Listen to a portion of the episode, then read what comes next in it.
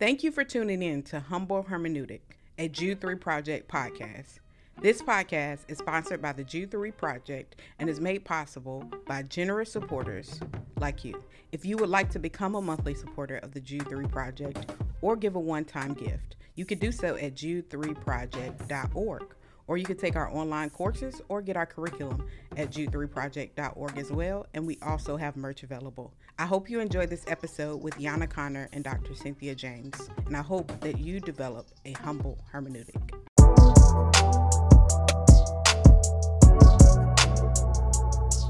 Hello, friends. Welcome to Humble Hermeneutics. I am one of your co-hosts, Yana Connor, and our other co-host for this podcast is Dr. Cynthia James. Dr. Cynthia James, say hello to the people. Hello, people. Yes, so we are a new podcast called Humble Hermeneutics that is being sponsored by the Jude 3 Project, that is passionate about helping people to know what they believe and why they believe it. And here's the thing, you can't defend the faith if you don't know the faith. If you don't know the Bible and what the Bible says, then it's going to hinder your ability to be an effective apologist. And so our desire in this podcast is to really help others be excellent students of God's word. And so hermeneutics, it's a big word. It's a big fancy seminary word. Dr. Cynthia James, how would you define hermeneutics? Let me say one thing to the people again. Yes, ma'am. And that is, in this setting, I'm so looking forward to this, and thank you. And thanks to Jude 3 Project. But I also want to say that I'm very much a learner in this process. I'm getting all my disclaimers out first. So what I say, take it, with a grain of salt. But in terms of hermeneutics, I guess the simplest thing that comes to my mind is the importance of interpretation. And we know that when we come to scripture, people read the same passage, but they see it differently, extract different things from it. And so it's a process, it's a procedure. It almost becomes an ingrained lifestyle of how we read out of the text and whether or not we are seeing something into the text. So it's a matter of trying to understand what the word is saying in our circumstances. Yeah, I love that. It is a method, if you will. And one of the ways that I learned how to study the Bible is to go through this process of observation, interpretation, and then application. And so in observation, like, we're just looking at the text to see what it says, like, what are the words on the page? We're doing simple reading and comprehension. We're asking good questions. We're paying attention to repeated words and phrases. We're like investigators, right? Who have arrived on a crime scene, and we're trying to figure out what happen. And then we take all of our observations and we try to make sense of it. But within interpretation, certain things that we have to keep in mind are, the historical context, what's the storyline that's happening? Where are we at in the Bible, right? Was that before or after seminary? That was before seminary. Oh, that was actually before seminary. Okay. Yeah, I had a woman. Her name is Jerrell Sharon Fine, and she taught me how to study God's word. I had a lot of questions about the ministry of the Holy Spirit, and she took me to the word to help me to understand more about it. And for me, it was just like, I didn't even know this stuff was in the Bible. That it was just so plainly put. And so just that little bit of reading was helpful. But then it was like, hey, okay, so now I need to look at the historical context, right? Like, I need to understand what's happening in the events around this culturally, right? Like, the Bible is like stepping into a foreign country. And so things like that. But then we come to a point of application, because the word is supposed to do something in our lives. It's not just supposed to stay up here, but it's supposed to be living and active through our lives. And so, yeah, so that is what hermeneutics is. Dr. Cynthia, can you speak? Let me offer contrast if I can, because one of the things that's going to be so obvious and notable in this experience is going to be the contrast of the times and the age and the settings that we came up in. Decades ago, I was fortunate enough to have a pastor who was I don't know what his doctorate was in, but he was Dr. somebody. So he was well-trained, and I suspect it might have been in theology as a young girl. So he went through processes of biblical criticism and the analysis and historical criticism in his own mind and in his process and his preparation. But I did not have any exposure to the sophistication to think I'm going from step one to step two to step three. In those days, we were probably much more naive learners in a way than what you described, which is just marvelous. Thankfully, I was under the tutelage of someone who wasn't making it up as they go along, because that could have been horrible. Yeah. But he taught a very structured lesson. Emphasis was on the word and on the teaching of scripture. But we also were told and to bring to it a faith. So it never crossed my mind as a teenager or a young person who was very into church to question what I was been told. So I was told that didn't come until much later, which is sad to say, I guess. I believe I was pointed in a right direction, but we didn't question the scripture. We just heard this is what it says. And so you live it out, you walk it out, take it to heart. And so in my setting, which is different than others, even in the age that I grew up in, there was a very learned person at the helm, but who did not share with us, as far as I can recall, what those stages were of interpretation and mythology.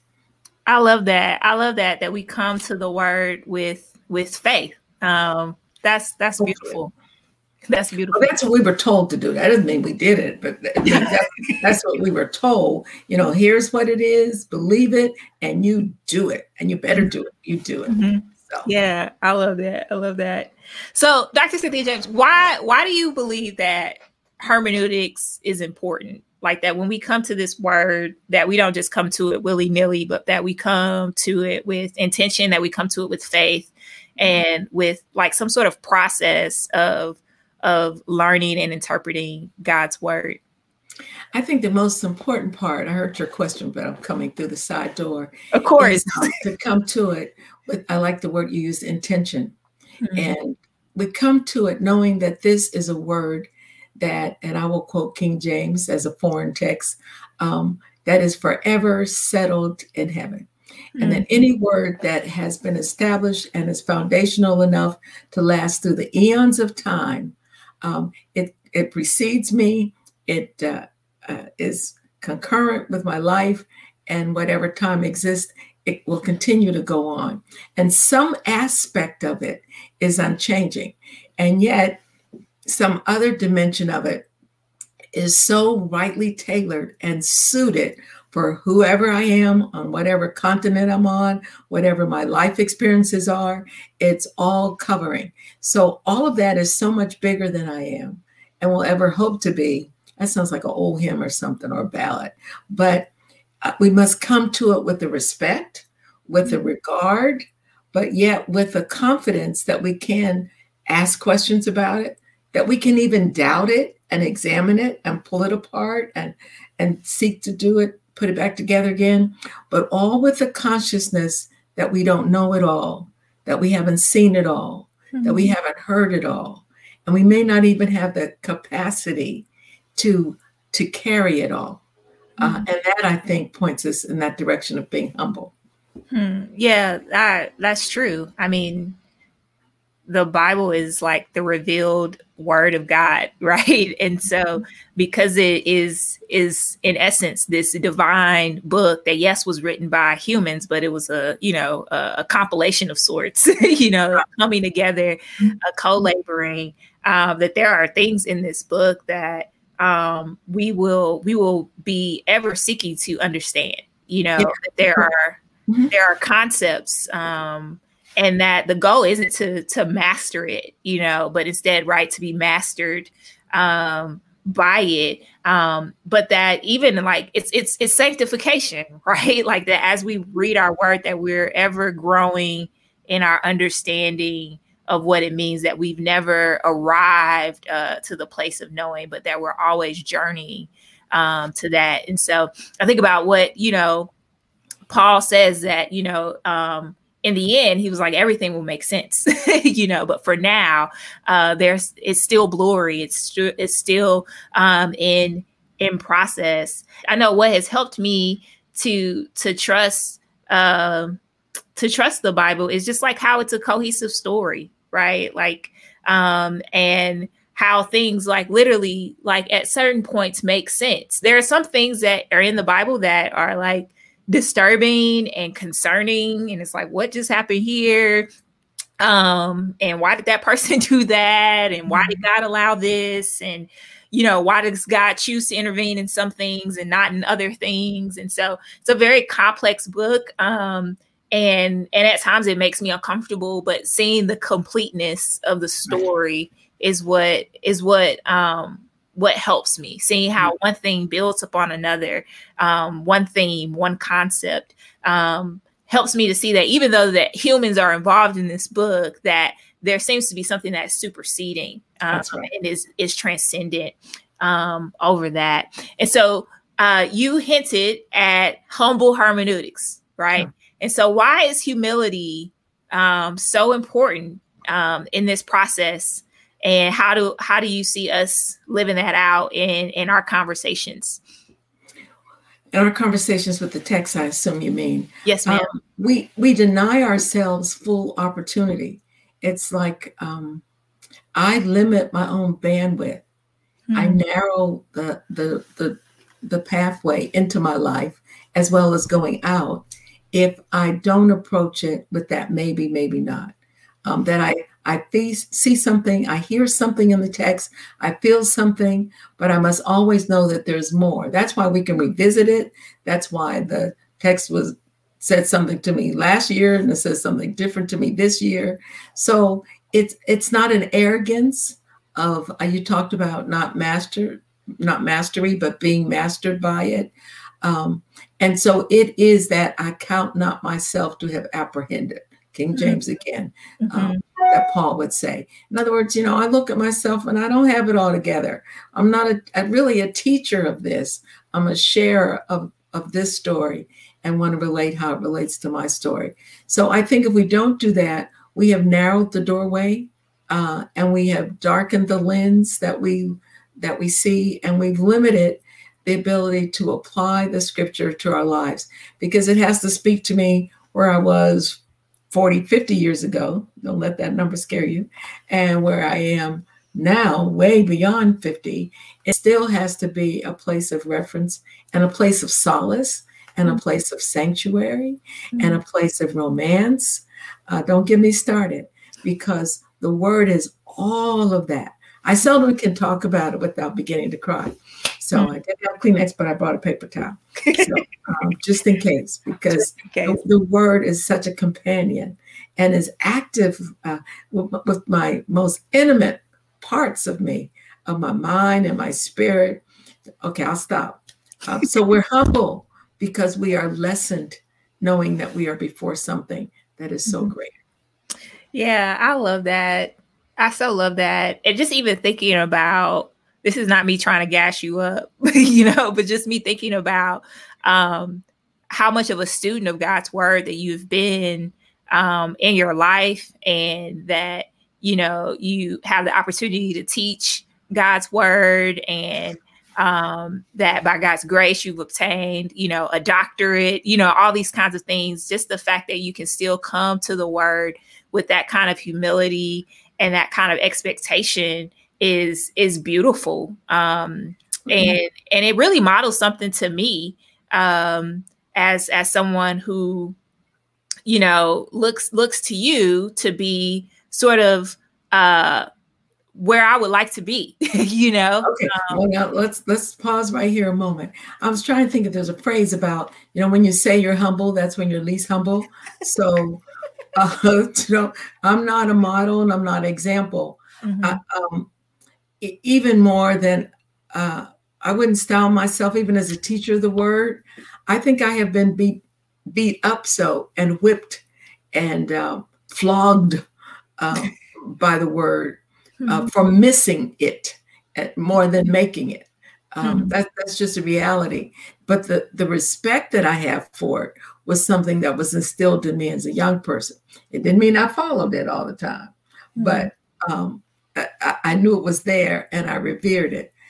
So I do love it because the word in my life as a child, I was the only child. So it was, pardon if this is not sacrilegious to anyone, that was my playmates. That's who I sat down with my little cutouts and talked to. That's who we had little teacups and little Susie bake ovens and all that stuff. That's who I was baking with at 4 and 5 and 6. And coming up, that was always my companion. In elementary and high school, I was usually the one of whatever type I am versus the majority type. And so that was my comfort. I didn't understand a lot of it. But when I was told to go to sleep at night, that's what I had under the flashlight. I mean, that's what I had under the cover, a flashlight. And I would just read Psalms. I could pick out a little bit. So it has been close, physically a companion, and then over time, mentally and emotionally and spiritually, not because I was on track, most often as a guardrail trying to bring me back in to hear better what the Lord was saying to me. Wonderful. Wonderful. Well, as we bring our time to a close for our first episode, look at us, Dr. Cynthia James, we're doing it already. Yeah, but I wanted for us to share with folks like what can they expect, from this podcast. I know for me, one of the things I'm looking forward to is that this is going to be a multi-gen conversation around the Word, and I'm sure that people have already picked up on that. And that our desire is to come to the Word with humility. However, we're going to miss the mark sometimes with that, but that's why we have this title of Humble Hermeneutics to kind of serve as a directive for us. And this is going to be a conversational time where we look at different passages in the Bible and sort of work through some sort of process of like, what does it say? What does it mean? And how do we respond to the text? What else do you want to let people know? For me, it's going to be a lot of fun because I may not be accurate in analysis, but I'll be sitting here like I was a few minutes ago trying to figure out, what does she mean when she says, I don't want to gas you up? So I'll be trying to figure out the language things, which is just great. I mean, it's marvelous. So there is a lot that'll go on. That's not just content, but really is, as you called it, multi-gen. Is that the phrase you use? Yeah. I could figure that one out. That was kind of apparent. So there are these language vehicles and tools that we have that are so disparate, but maybe a sameness in heart and love for the scripture and for God's people. So that's going to be fun for me. It'll be a bit of deciphering and just, and what I enjoy about it is I value your generation so much, and I feel valued. I feel that in our conversation. So it's not rehearsed. We don't know what each other are going to say. And I asked Ms. Yana, I said, please have a signal. So when I go way off, I'm going to tell it all. I said, let me know when I did something wrong. She said, how about this? And I go, no, that's too obvious. So we never did work that out. So she may just have to back me up every now and then. But I guarantee you it'll be unforgettable. Amen. Amen. Sweet. Well, thank you guys for joining us for our first episode of Humble Hermeneutics. And I hope that you will join us next time where we're going to have a conversation about Vashti from the Book of Esther. Yeah. Hope to see you soon.